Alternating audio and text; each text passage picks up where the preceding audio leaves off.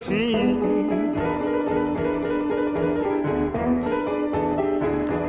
You know, when I wasn't driving tractor, you know I had me a old beat up team.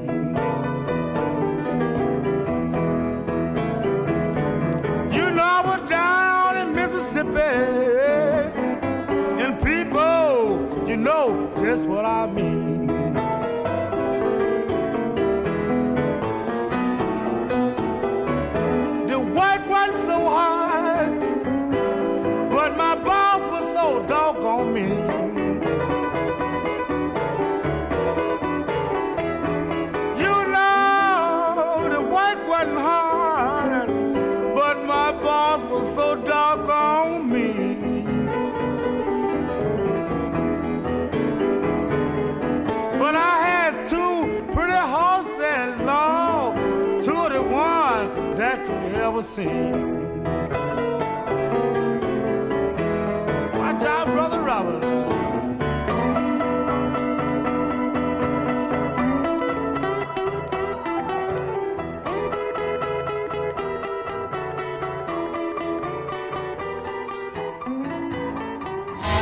This is WCBN FM Ann Arbor, and I'm Ed Sanders. Happy to be here in Party Time, USA.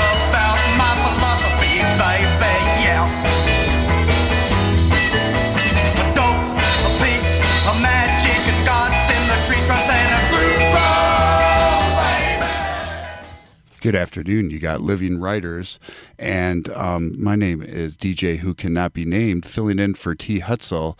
We got one more quick announcement for you, and we'll be right back with Ed Vilmetti. We're the kids from Clonmara, and you're listening to WCBN FM Ann Arbor. That's a tape.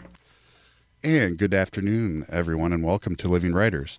Again, I am DJ Who Cannot Be Named, filling in for T this week, who is enjoying summer and perhaps tuning in somewhere just like you are now. Today, we have joining us here in the FM studio Ed Vielmetti, longtime online writer, reporter, map aficionado, and one of the main contributors to coordinators of Arbor Wiki. We'll hear Ed talk about his experiences writing online since 1985, his thoughts about collective memories, and the roles wikis such as ArborWiki can play in the creation of a community's online resource for information. Everything from civic engagement systems to the best birthday free deals around town. First, let's welcome you here, Ed, today to Living Writers. Thanks so much for sharing your time with us. Thanks for having me on the air. Yeah, welcome. And I have papers, so you hear hear things like that because microphones pick them up. How are you doing today? How was your walk into uh, the studio? It was pretty good. I managed to catch the bus uh, on my way in, so I wasn't late. Hmm. And uh, m- managed to not, not miss it, even though my phone wasn't working very well. So, Your phone wasn't working, huh? yeah. Your tagline has uh, is this it has been you, you, Ed has been typing things into the internet daily since 1985. What was writing on the internet like for you from 1985 until Al Gore reinvented the internet in the 90s? So, in 1985, I was a student here at the University of Michigan.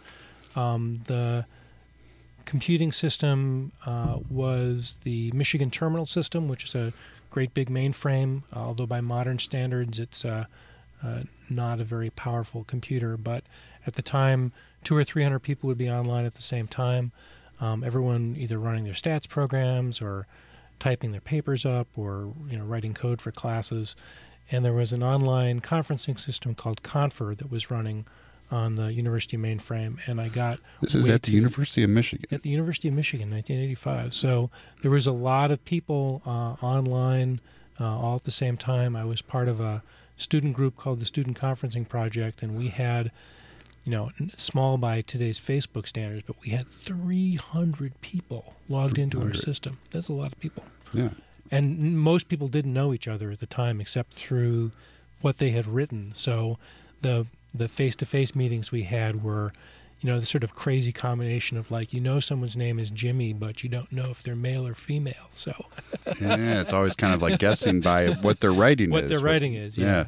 And so what was what was the exchange like? Was it what was the exchange pattern? How did how did this work? Like so when when people were typing, they were typing on ter- either great big hulky terminals or sometimes from home computers, but um, the speed of things was pretty slow. You know, 1200 baud or 2400 baud, you know, very slow by modern standards.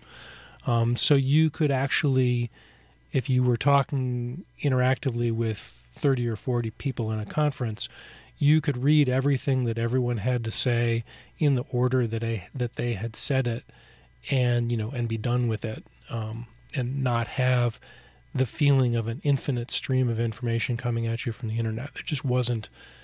Know, there was an internet at that point, but it was it was very uh, disconnected in a lot of ways, um, and so you mostly talked to people who were relatively local to you. Um, so a way to create documents without having to be or Uh, just a way to create community. You know, you're you're you're talking about the issues of the day. You're you're trying to figure out um, what people's opinions are on politics. You're sharing recipes.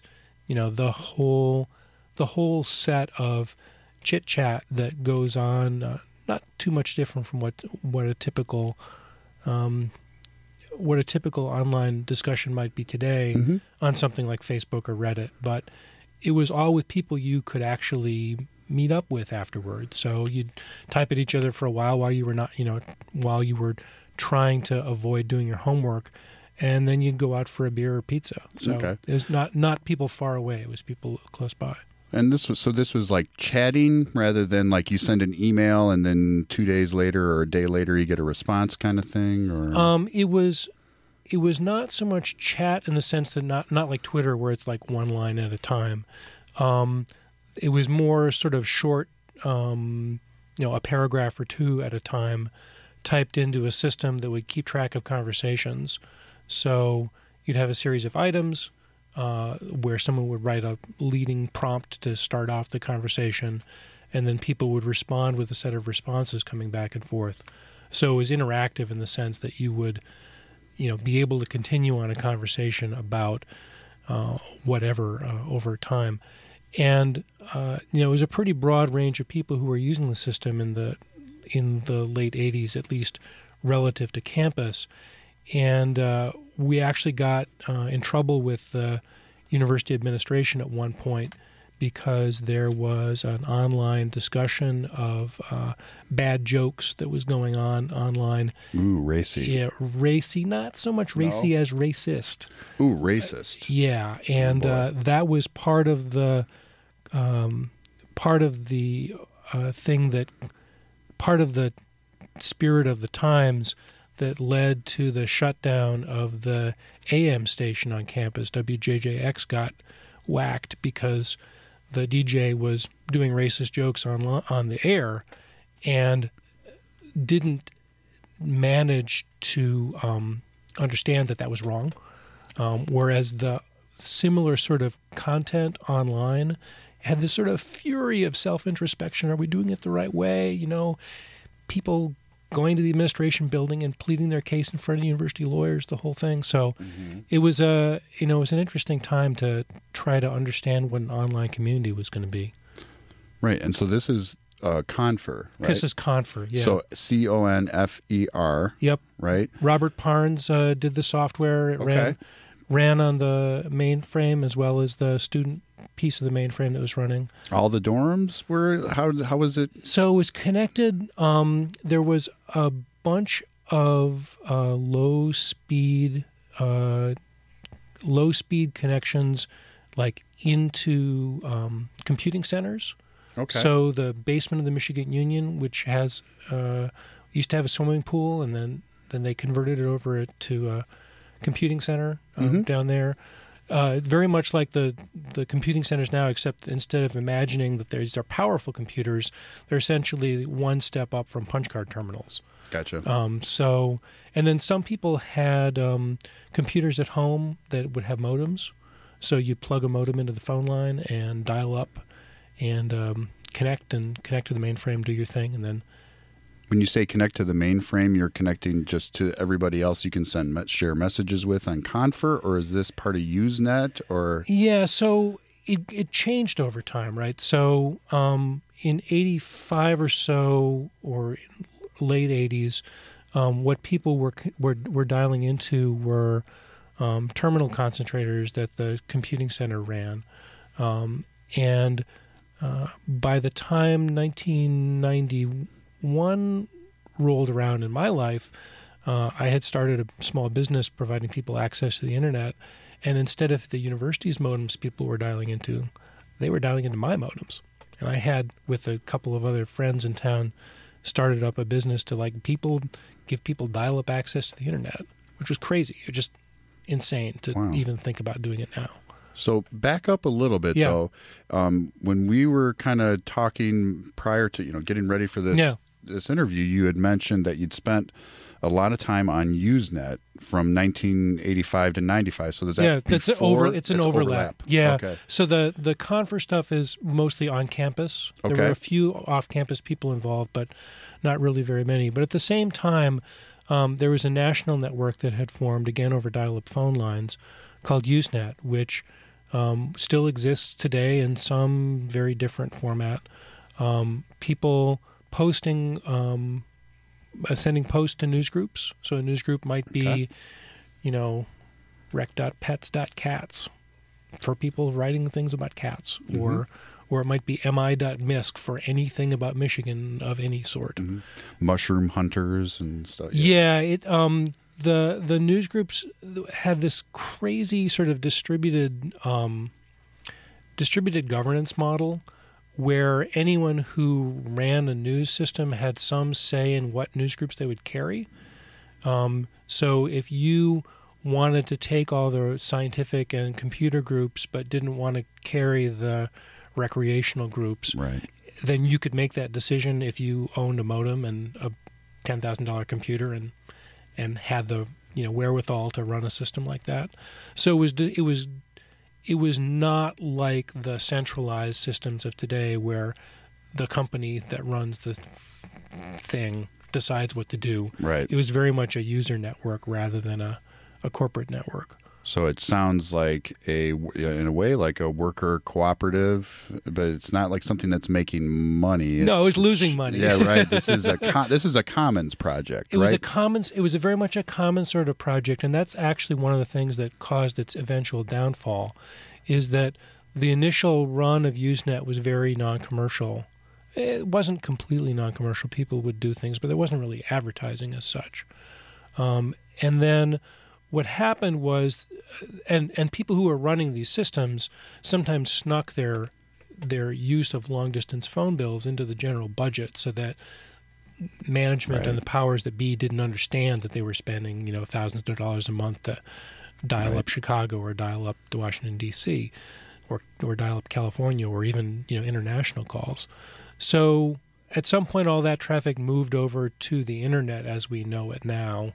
Um, okay. and then a lot more people got access you know the sort of growth of a network sort of thing uh, meanwhile the campus networks were starting to die in some sense because it wasn't cost effective to run a mainframe anymore yeah. and um, people discovered that if they ignored the norms of community that had come up and instead just posted their advertisements everywhere that they would that no there was no effective way for anyone to fight up fight them off Right. um, and so you got um, you got sort of really the beginnings of spam, um, where you had you know people's community involvement in things overrun by you know merciless commercial interests who didn't really care that there was a community there. They just cared that there were eyeballs. Eyeballs on our information on the screen, right? Yeah. And so, give me what would be out of the Confer and the Usenet experiences writing online with folks. Do you have any like memorable creations that emerged from this, or community building instances? Yeah, so the, the the challenge with any of this stuff is there wasn't really an internet back then. So you couldn't just log into some system far away. You couldn't pull up a web page and, and just look at something. Um, stuff got sent to you and then you threw it away because you didn't have enough space on your hard drive for it.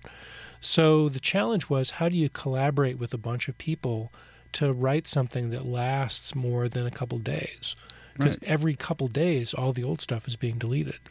Um, so there were projects where people would would um, automatically post something once a month. They every every month they would send out the big long, you know, frequently asked questions about cats or frequently asked questions about mushroom hunting or whatever the topic was. Right. And this would be this carefully, lovingly edited collective memory of every discussion that was worth remembering that had been that had been deleted, uh, sent out as necessary over and over again.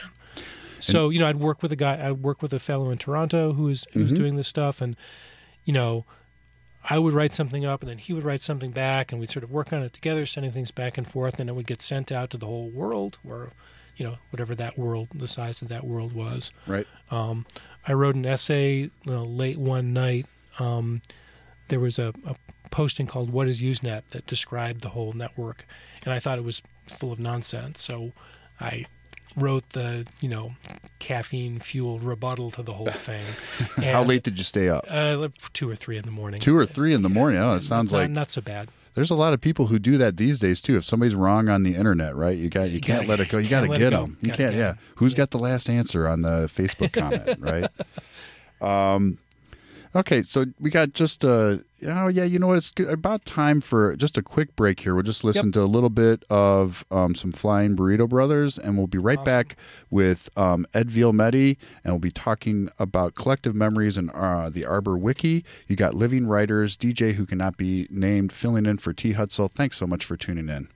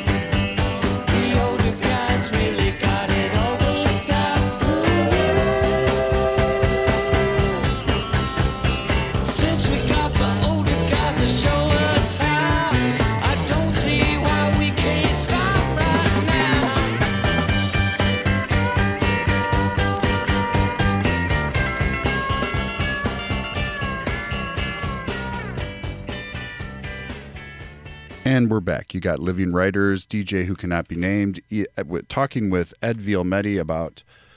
Am I saying your name right? By yeah, the way, that's that's basically right. basically right, Say yeah. say it the right way. Ed Vilmetti. Ed Vielmetti. Elementi. You know, the- good give Italian. There's a thing. Yeah, Heidi, my partner's uh, uh, last uh, you know maiden name is uh, Cifani when you pronounce it the Italian way. You know, and her her dad's name is Don. So, anyways, enough about that. Don Cifani. Um, do you? Uh, so you also used to wrote uh, used to wrote used to write for uh, printed publications as well. How do writing online and writing for printed publications is that like a different process? Yeah, so the biggest thing about writing for print is that, um, especially if you're writing for print and getting paid for it, um, you have an editor who's going to maybe tell you what to write or ask you to write something or decide whether what you wrote is okay or not. Um, you typically have a deadline where something needs to be done at a certain certain time, um, and you often have some sort of word count or some sort of space that you need to fill and not fill less than, not fill fill more than. Um, writing online is almost completely different from all of that. Um, you know, often you you might be the only person who's going to read whatever you're going to write, or uh, or no one's going to care uh, whether it's misspelled until after they, you know, no one's going to catch that before you do it. Um, and so the I'd say the quality of writing online um, can be really disappointing sometimes. Um, people who care about things but are in a rush and don't quite have that sort of self-editorial business, it's really hard to edit yourself. I mean, it's really hard, especially because written st- stuff online often comes out very quickly, and uh, it's really hard to get that level of polish um, that makes sense. Um, the trouble with with print, of course, is that the print world is shrinking in terms of outlets that Right. people can go to and actually make a career out of writing things that other people will read that gets printed on paper. I mean, that's just the newspaper world has shrunk Right. tremendously. Is Around here we have like what Metro Times, maybe, maybe that, if that. maybe that um, You you know, uh, uh, the Ann Arbor Observer certainly and as, a- a, as once a, month. Though. once a month, right? Right. So you, know, you better have something to say that's worth waiting a month to to read. Um, and so it's it's that that sort of gap where there's a lot more people typing than there ever used to be, and very few of those people getting getting compensated for doing creative work. Um, and the I think the quality has suffered. I mean, certainly the emotional quality of comments on most websites is pretty low, and so if you you know if the bar is really low, all you have to do is to open up a text box and start typing in. You get everything. What's the what's the number one rule about comments? Never Ed? read the comments. Never read the comments. That's like it's a mantra, kind of, right? when you're reading, you're reading the article. You read the first M Live, you read the paragraph. don't read the comments. don't don't read. don't read the comments. Don't no. skip to because sometimes like I've actually like started reading like okay I wonder what these people are saying right I just skip right down and then boy it's an abyss It's I you know when I was I worked for Ann AnnArbor.com for a year and change, um, and a part of my job was to write whatever I wanted to write as a column every single day. It just had to be about Ann Arbor, and the other part was I had to read all the comments from all of the people writing in comments to the site and. Well, that's one of those jobs where you were like really happy to do some of your job and really not happy to do the other part of it. right Yeah, it was not. What what are do you and kind of talking about quality of online writing do you have criteria that you use to evaluate or is it just kind of eh? Well, so there's some real, real basic stuff. I mean, is it spelled correctly? Is it punctuated nice? Do people capitalize? If they don't capitalize, do they have a reason for that? You know, are they channeling their inner E. E. Cummings or what have you? right You know, so so there's a, there's a style to things, and some people's style is really really sharp, and some people just you know don't know how to type very well and don't know how to spell very well, and so you get a sort of a first pass of, of things. right And then the the next thing really is, um, f- for me at least, is trying to figure out whether what you've written um, deserves to be remembered for more than a few minutes, or whether it, you know, should be written and discarded. Um, and there's a lot of there's a lot of difference between the paragraph that you put together that you expect to refer back to a, two years from now versus the paragraph you put together because you're like yeah whatever i just want to say my say my two words.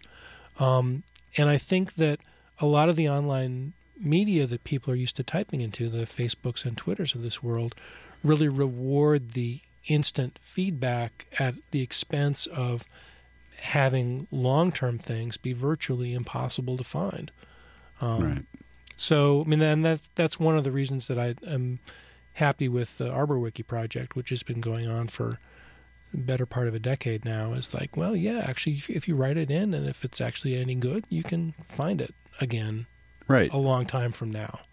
Um, And so like that's that's kind of like re- referring to the collective memory piece Yeah. of it and we're going to get to like maybe talking a little bit more specifically about the ArborWiki.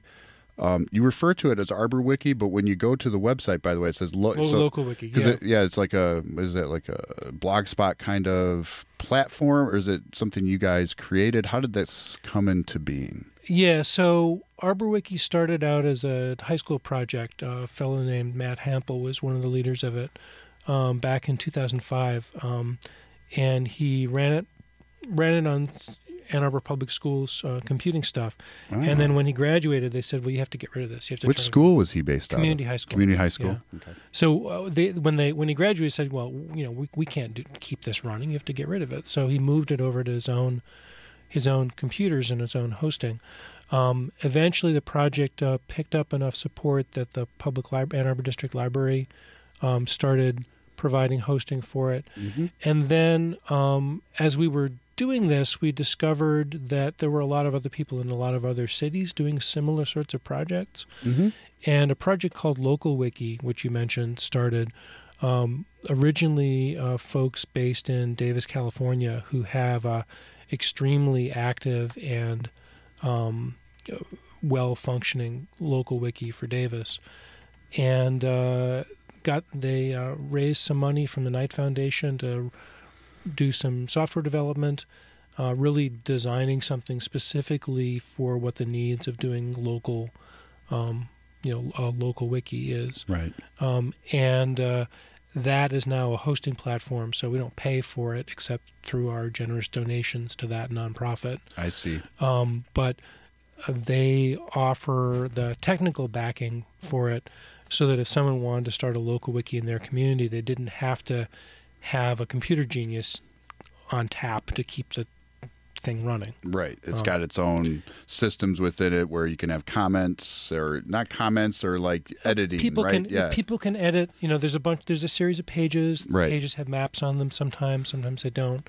uh, about various things in the community okay. um, either individual um, people or places or things or big lists of stuff um, right. that, that people have come up with So we're already starting to talk about what a wiki is, but let's kind of step back and Yeah. just say like, what? Let's define this. What is a wiki? People know Wikipedia and things like that, but basically what's a wiki? so people know wikipedia as th- the and if anyone's ever tried to edit wikipedia they know it as a, a system of, of all the world's knowledge and really all the world's important knowledge that's important enough that the whole world needs to know about it Right. and so anyone can edit it uh, and people often do uh, they can make changes there's a bunch of editors who are going to scrutinize the changes to make sure that they're globally notable and relevant to the whole world Right. um, and so if you try to, you know, write up a biography of some unknown person on Wikipedia, um,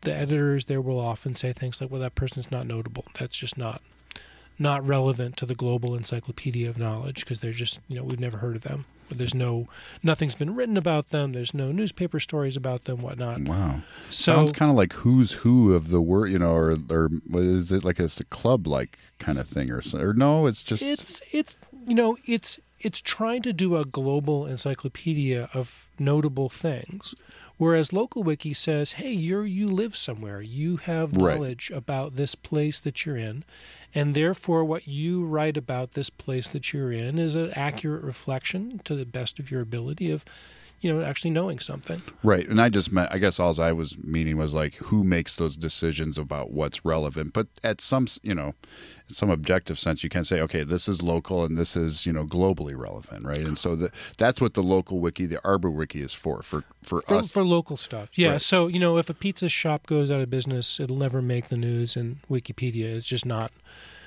just not even relevant. But you know, if you have a page about a pizza place, and and you know the someone thinks that they have a real low quality pepperoni, and you know you write that in, and that sort of that sort of goes there. and then somebody else writes back and is like, No, I love disputed. Yeah, with that one of the one of my favorite pages on Arbor Wiki is the donuts page, which which you know is this encyclopedic account of every donut shop, including a bunch of them that have long gone, um, and you know where they get their donut batter from, and and where to go if you're in in Ann Arbor. in Ann Arbor. Yeah, So how many donut shops have there been in Ann Arbor? uh, we uh, at some point I was reading through some old newspapers and and uh, and there was a donut fire at some donut shop in, in Ypsilanti back in like 1908 Wow. And and you know I found it and clipped out the little clipping and stuck it on the page because it's you know important Right. it's important to know that stuff right? So then, what happened? What was the? You said you said that it was like one of the interest most interesting with the donuts page. Well, so it was a contr controversial, Yeah, right? Controversial. just just because donuts are you know like a, a essentially controversial topic. You know, are there are there real donuts to be found in Ann Arbor, right? Oh That- my goodness! You know, uh, or all There's bagels everywhere, there's right? bagels everywhere, but you know, can you get a genuine Got it. donut in downtown Ann Okay, Arbor? now I know. Do you have to mortgage your house to buy a Zingerman's donut? You know, like the whole, the whole sort of really important, essential items of the day, or if you're going to, um, you know, if you're going to some, um, to some um, uh, uh, apple orchard, you know, can you get really good donuts at the apple orchard Right. or at the, the cider mill? And that's actually probably one of the better places to get donuts. We also have uh, Washtenaw Dairy too. We've right? Washtenaw Dairy. but it's like you know we're talking about businesses and stuff. We're not like advertising them. It's not advertising. it's just like it, the things that exist. The people There it need, is. The people need to know where to get a good donut, right? Where is the donuts? Well, you got to say if we're going to say Washtenaw uh, Dairy, you got to say Dom Bakeries You too. just- we got we got to get off of that. Topic. Yeah, we'll get off the donuts. So, uh, with the wikis and uh, with this updating process, what are the rules of engagement? How do you, you know, when something's in dispute, what's the what does that mean? Well, so in Wiki, oh, best described by comparison with Wikipedia, right? Wikipedia has this sort of elaborate bureaucratic infrastructure for if someone disagrees with someone else, and if they dispute something, you can sort of escalate it through the through the chain of various people around the world who are going to decide things. Right. Um, on ArborWiki and in local wikis in general, the number of people working on it is much smaller, so the dispute process is really small. Basically, the rule of engagement for wiki is whoever is there last and can type their piece in gets it. Um, if people are really disruptive, it's possible for the moderators to block an individual from access to the site, and that's used very rarely. Okay. Um, but for the most part, um, every edit that comes in, there's enough people watching it that someone else reads it. And Okay. if something looks unreasonable or is just not a noise, um, you can revert to a previous edit and go back to where how it was before. Mm-hmm. Um, and the revert process is faster than the edit process. So if you get spam, it's very easy to back out a bunch of spam all at once. Right. Um, if there's factual disputes, the usual way of dealing with it is to, um, you know, include multiple sides of the story as best you can. Sort of do the neutral point of view or the local point of view on things. Um, We've we've had a couple of disputes, uh, including some that are sort of still going. People who've decided that they don't want to be included in the in the thing. oh, like you have a page for them, but they're like, hey, take that down. Take that down. Mhm. Um, and um, you know, my take on it is, if someone has run for mayor, they probably deserve to have a page on, you know, the local Right. thing. It may not be a very big page, may not go into every detail of their life. You know, you want need you need to be fair with people because they're people. They're not just, you know, bits on a page. Right. Um, but and you may you may be walking right past them down the street someday, and who knows, right? and who knows? It's like, what did you say about me? What did you say about me? But you know, I've I've, I've talked to people who you know don't touch computers very much, or who certainly are not going to learn wiki to write about themselves, and they said, yeah, I read that. I read that thing that you wrote about. Well, because people's people who've contributed to a page, their little icons are at the bottom of the Okay. page. And I read that thing that you wrote about me, and that was pretty good. And I thought, and I said to myself, did I write that?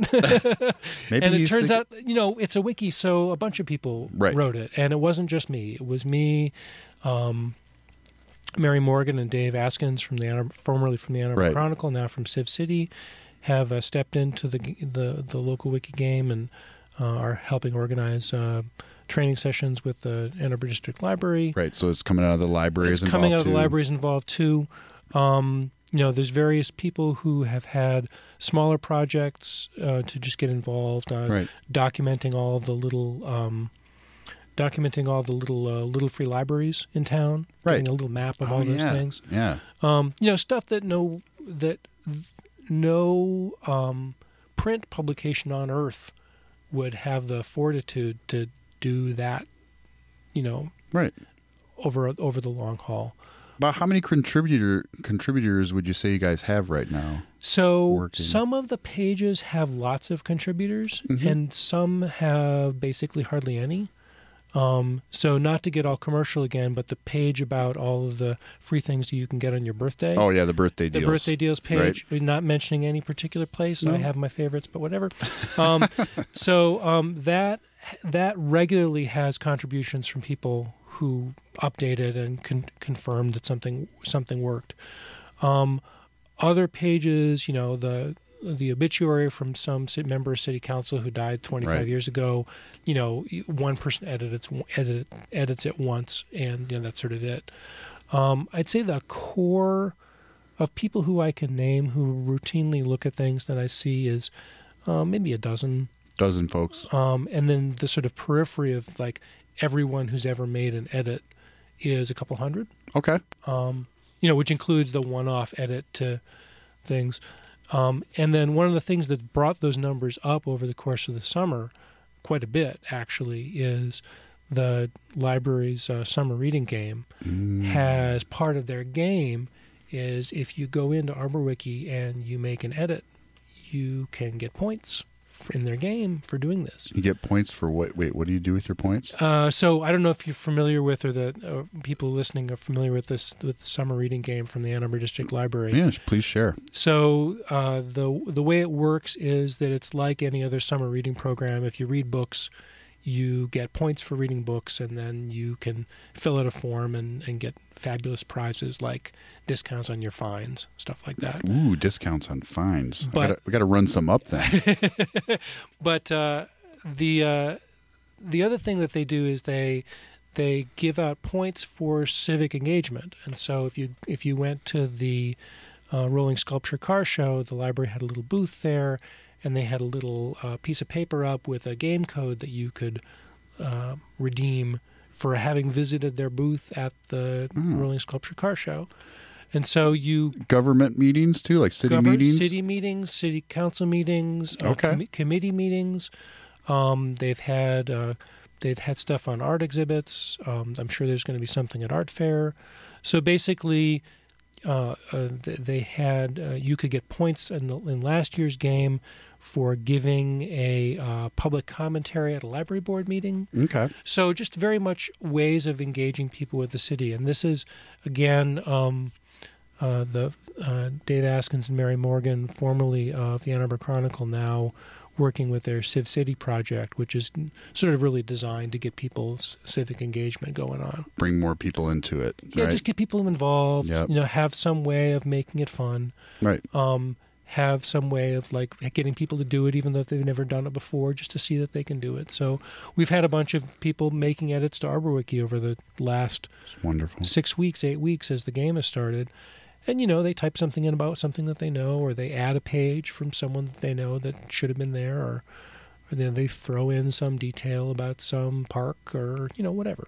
Um, So if people were wanting to um, edit on Arbor Wiki, how would they? They just go to arborwiki.org. and- ArborWiki.org will bring you to the front page of it. Um, you uh, once you get there, uh, there's a search box that you can type something in and, and Mhm. see whatever you want. Um, or um, and then on every single page, there's an edit this page button, Okay. and uh, it brings up an editor. You type in what you want. You type in at the bottom what you just did. Hit the save button. It immediately is uh, available for everyone to look at. Um, and then, you know, someone will read it and uh, decide whether it, it was worth keeping. Okay. And most most things are because most people are in good, do things in good faith, and Right. uh, and then you carry on, and and then the next time someone searches for, you know, for that park or for that donut shop or for that uh, whatever, um, your wisdom about the world is included in their wisdom about the world.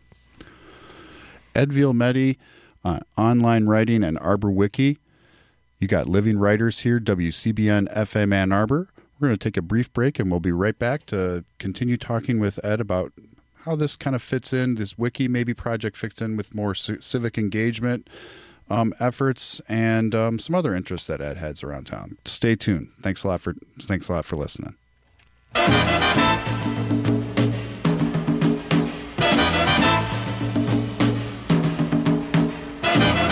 Breaking rocks out here on the chain gang.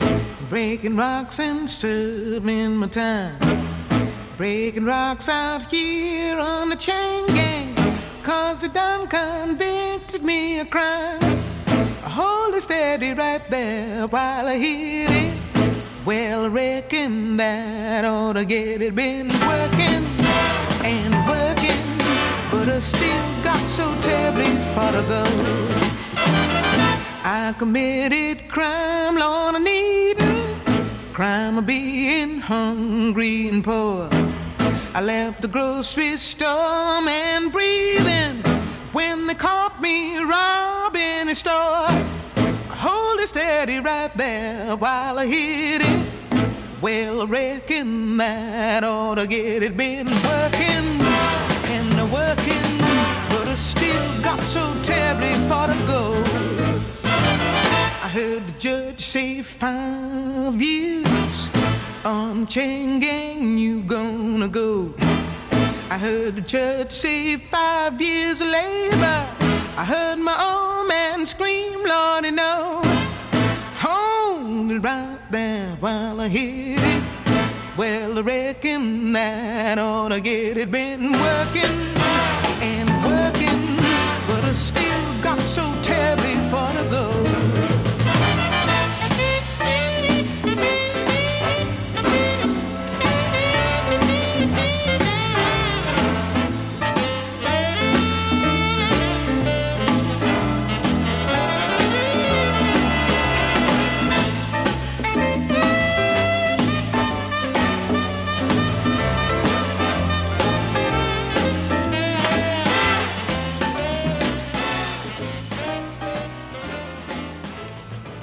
Welcome back.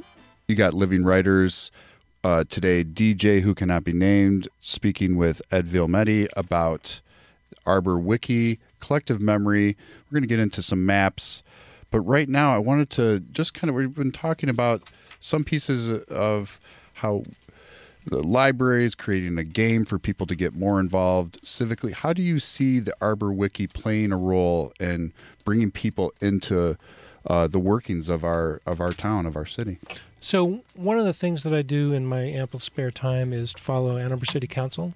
Okay. Um, and uh, council um, meets twice a month. I think it's some of the best civic theater in town, um, just to get a sense for like the, the drama of what's going on in, in a place.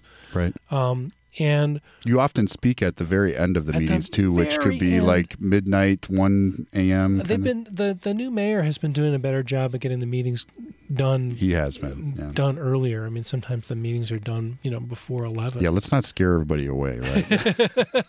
But uh, you know the the the council makes a bunch of important decisions about what's going to happen in in this town. Not you know not as many decisions as Washington or Lansing do, but you know real real decisions about um, buildings that are going to be built and about Right. um, Just like every other city, like people are listening all maybe all over the. You know, this happens in your this city happens too. everywhere. Right? Yep. This this happens this happens in a lot of places. So the question is, you know, you're going to want to you know that the meeting is going to happen. There's an agenda that's usually set up in, in advance. How on earth do you figure out what is going to be decided and what's going to be discussed in time so that if you actually have an opinion that you can make an impact on what's going on. So uh, so one of the things that ArborWiki's been really good at, since it's it's collected a bunch of, you know, essentially a bunch of ephemera about about this town over the span of a decade, um, is that if there's an issue that comes up for some, um, you know, some building proposed for something or Right. or some street that's going to get resurfaced or you know like whatever whatever it is there's a reasonably good chance that somewhere along the way someone has typed in something about it into into ArborWiki and so you can start to put together your own agenda for what's going on and um, have a little bit of background as as to these issues and you know hopefully be at least as well prepared in some cases probably better prepared than the Right. people who are making decisions to actually you know be informed about what's happening Right. um, and uh, you know so if a building's going to be built on some you know brownfield somewhere then then there's a reasonable thing to do it's like well what used to be there Right. and uh, and uh, sometimes that makes a really big difference in deciding you know what's going to go on so you know collective memory about not only things that are in the news after they've happened but trying to get some sense for uh, what's going on as they're happening um, And so that's how that's how the the Arbor Wiki could actually be useful for civic engagement, as people can well, this is happening right now. What happened before, right? Um, so you know, people were talking about accessory dwelling units. A couple that's happened. That's what, happened. Fifteen years ago. That that that story has been going on for a long, you know, for a fair number of years. Right. And so, um, one of the things that um, that we've been trying to do. Say wait. I'm sorry. I should Yeah. say what are accessory dwelling units, though, Oh. right? Do you know? Or, yeah, I know. okay, I- So okay. accessory dwelling units. Um, the the whole notion is that um, if you want to provide uh, more housing in an area without building great big buildings, that you can let people who are current homeowners expand onto their houses and essentially put a little apartment over their garage or turn their garage into a, an apartment or or a, or some sort of you know place to live that's not the big house that's a small Right. house in the backyard Right. So that kind of gives. I just wanted to make sure Yeah. our listeners know what, what we're talking about here. And so then this uh, actually had been talked about. Yeah, you're you're familiar with this. This yeah so this had, this had been talked about um i don't remember i mean i don't have it in front of me but you know this is the sort of issue that's come up before um and had been discussed at length before and there's some natural allies for this sort of thing right. there's some natural opponents to it um, and you know you don't have to revisit the entire discussion to be informed Right. about it but it's useful to have a context for things So it's like well this isn't you know this isn't brand new Yeah, when people studied this before, what what What what, did they say? What did they say? Yeah. Right. If and also you could hey you could maybe link up with other wikis across the the country. What have counties who have implemented this? I think San Francisco actually has. The, or yeah i think portland oregon Portland, has, a, yeah. has has a pretty you know they have a different climate than we do right. um, and they, they're a different size city than we Yeah. are. But you know, you can you can look at what's what's happened elsewhere, um, and there are there are a number of local wikis um, where people have you know sort of done this sort of cross fertilization. It's like, well, what are you know what does someone in some what has been the experience in some other place? How do we bring that here?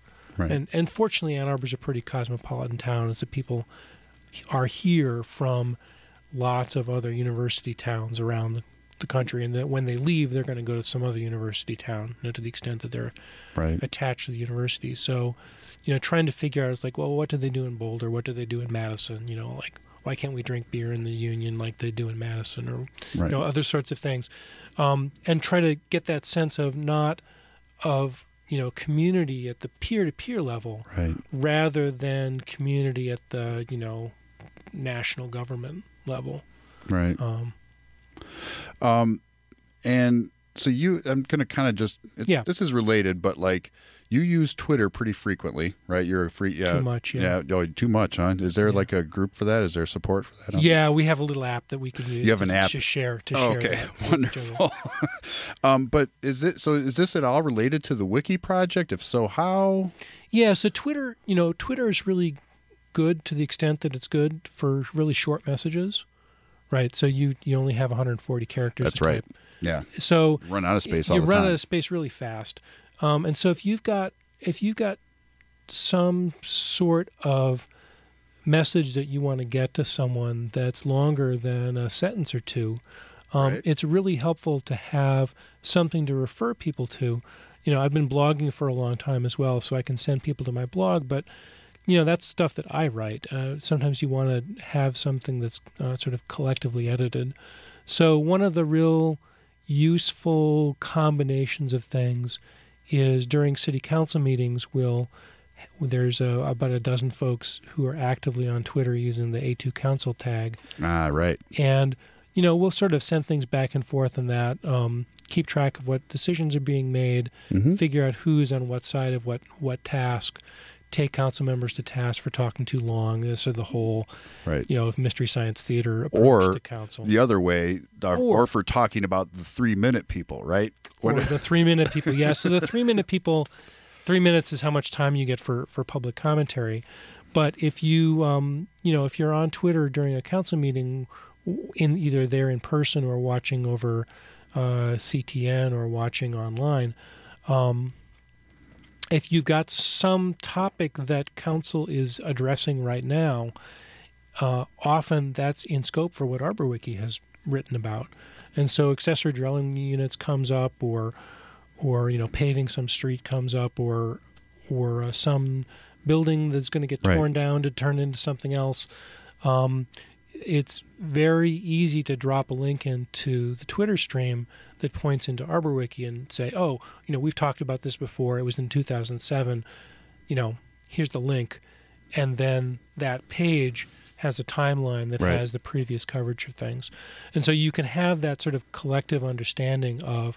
All right, we've been through this before. Oh, it's coming up again Right. you know what's there now what used to be there how long has this particular bit of drama been going on because the council makes decisions that sometimes they take years Mhm. um, you know various um, there's not very many derelict buildings in this town but the ones that are there seem to stay around Mhm. for, for decades and so you can sort of There's a few empty lots too that used to have buildings there that people lived in, right? That no longer have people living. that in no them. longer have people living in them Right. yeah And those and and those people living in Affordable places, Exactly. yeah. Yeah. And so that's a that's a challenge too. And um, I'm wondering. I just want to cut here. We've got Yep. about ten minutes left, and I wanted to give you a, sh- a, a chance at um, talking about what's the what's your hope for the trajectory of this particular project. So it's a collective project, twelve key people, some other people being touched. What's the what do you see for this in the future? Maybe is so i tell people that i'm on sort of year 10 of a 30 year project okay. you know so i figure there's the the the challenge of the the trajectory of the challenge is everything you type in about something that's true today in a year from now is going to be a year less true right Right. a, a year older a year less relevant so you know the challenge is getting enough people eyeballs on it and using it and whatnot so that Right. it doesn't become a chronicle of the early you know the late 2000s you know it doesn't become a, a, a, a memory hole for 2010 Right. or, or for 2015 um, so keeping things up to date is a challenge um, It's all volunteer, right? There's no volun- this is no paid staff people no on this, paid right? staff people the people who run local wiki got some grant money so they Okay. they the the hosting of it is um is is paid for but it's not like there's a arbor wiki incorporated that's busy writing checks to people And there's not a nonprofit like ArborWiki, or is there? so local wiki itself is a nonprofit The national, the national right? one Davis, California. yeah but the the local not, not the ArborWiki project is completely unincorporated so there's like no- mutual just efforts. we're just working on it. Right. It's not a it's not an organization. Um, it is organized, but it's not a you know it's not writing for grants. It's not it's Right. not doing a lot of things. Right. Um, you know the trajectory I think is a real challenge to understand. It's like well you know what if some of the key people decide to get bored of it, right? So probably some parts of it will will continue to do fine. Um, the the portions of the site just work because you need to share certain things, and a wiki is the best way to share them. Right. Um, portions of the site uh, work because no one looks at them, so if they're not very good, it doesn't matter. Um, and as institutions get involved, like the library, um, you can that library seems like a key like- affiliation. Well, it's it's so important. Yeah. You know, they've got so many. You know, the they've got so much history that they've collected. They've got Didn't they get an award for one of the, the best libraries in the country? They get one every year. Every year, Yeah, something every like that, right? So Yeah. we we're really we're, lucky we're- here. We are Mm-hmm. incredibly lucky to have a, an organization like that. And, and WCBN actually, we actually, I think we even have a little promo here. Maybe we'll play that before about the about the stuff you can check out, all the instruments and Oh, all the just just yeah, really cool things that you can get from there. right. Um, But this, but but this particular project, key uh, teaming up with their resources, kind of helps it sustain a little bit. yeah, so I mean, it, it's the sort of thing that that is going to need a certain amount of care and feeding every year. Mhm. Um, you know, because things change, right? There's Right. new issues that come up. Old issues have new have new new things. New people appear. New you know people pass away. You want to keep track of that. So you know, there's a certain level of ongoing effort that you need to just keep the whole thing moving. Right. Um, the trajectory, I think, um, has a lot to do with how the national project works. Um, So you know, there's people working away. So we're talking about our own thing here that's going on, and then there's this whole Oh, other group planning. other- you know, yeah. there's 100, 100 plus cities with similar sorts of issues. But then there's a national local wiki that touches each one it of those. touches each one of those. Right. Yeah. So, you know, it you know, there's some software that still needs to be developed. Right. There's, you know, understanding how you do governance of a project that's sort of lots of stake, you know, lots of people working on it. Have there been any cyber attacks on the local wiki yet? Um, I think there's been sort of random drive-by stuff, but nothing, Nothing targeted, coordinated. nothing coordinated. Um, you know, it's it's not. Um, a lot of the things that's writing about are not sort of hot button controversial, in the sense that Right.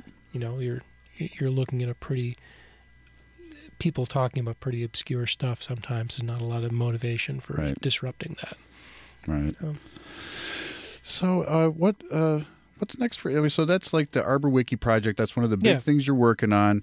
Um, is there anything next for you? Any major announcements, things that you have going on you'd like to share with folks, or um, you want to regard? suggest something I- Well, like I know that you're okay. For example, you uh, you do ham you, you do ham radio. You build radios, from what I remember. I do. I, I, I'm an amateur radio operator. It's one of the reasons I'm really interested in the station here. Is Right. It's like you guys got a real radios, not, not the little dinky stuff that I've got. right. Um, I um, and I'm a longtime shortwave listener. Actually got a couple of.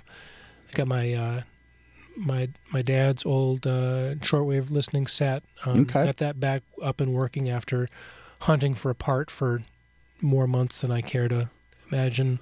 Put fresh batteries into my old shortwave set and got that working again. So Oh. you know I'm good to go to listen to Radio Havana Cuba anytime I want. Havana Cuba radio. Yes, yes. Radio Havana Cuba. Say a little bit about that. Oh, so we may even. I wonder if we have a CD here. You of it. probably we do. probably do. They yeah. um so you know as you might imagine from a station that um is Radio Havana a free territory of the Americas. I mean they're really proud of their own ability to like be self-governing. Um and they play some really great music um on um on Sunday nights. Uh, they they do a show, it's a, a news show and uh, a shortwave listening show where they've Okay. got uh, you know the uh, a radio op, you know one of their technical po- folks talking about how to build antennas so that you can pick them up better. Um, you know, and just a real real quality radio that you know shortwave has really come a long way downhill since the internet has gone up. And a lot of organizations have turned off their shortwave broadcasting. And so you're. Uh, I think I remember you mentioning you're working with. Is this what the Detroit Sound Con- uh, Conservancy is? Is it different? Yeah, so I'm also spending not a ton of time, as, Okay. not as much as I'd like, but um, there's a group in Detroit that's using the Detroit Wiki to support some of its efforts, uh, mostly around um, preserving information about the local music scene. There. Oh, okay. Um, so trying to figure out how to, you know, coordinate not coordinate that from afar. I couldn't do that. There's a full time full time person working on that.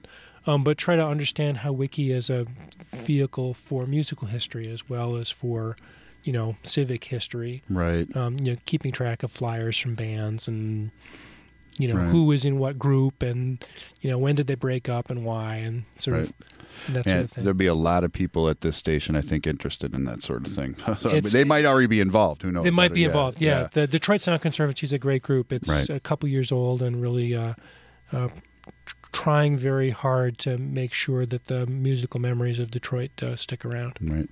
I didn't really leave enough time for you to talk about your uh, also your you, like I, I mentioned uh, you're a map aficionado, and I maybe he's mentioned something, but there's also an, always an opportunity for you to come back maybe too. So who knows? Oh, would love to. Yeah. Yeah. So maps.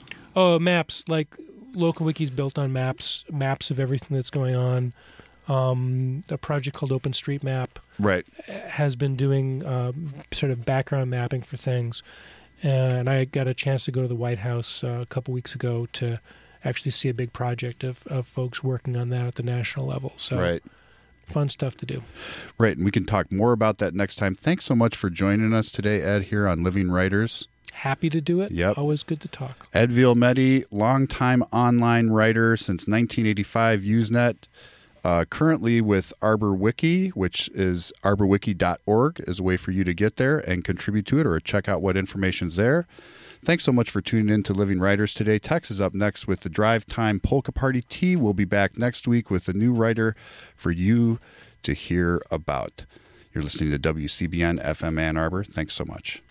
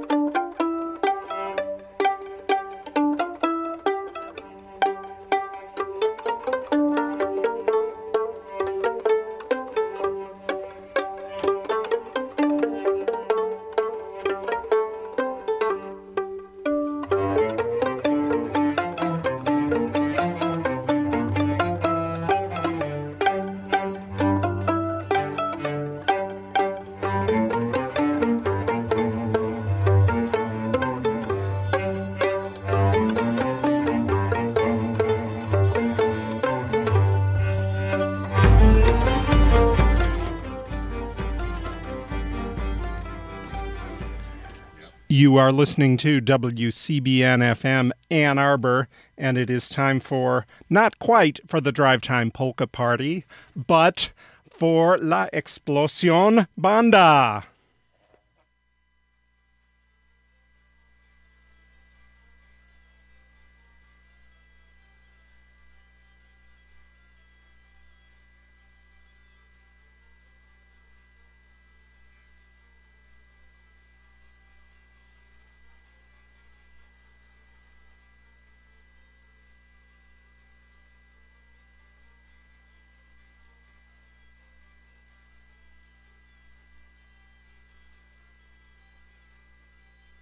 Well, I'm not sure why we're not getting any sound here, so let's listen to one of our wonderful announcements.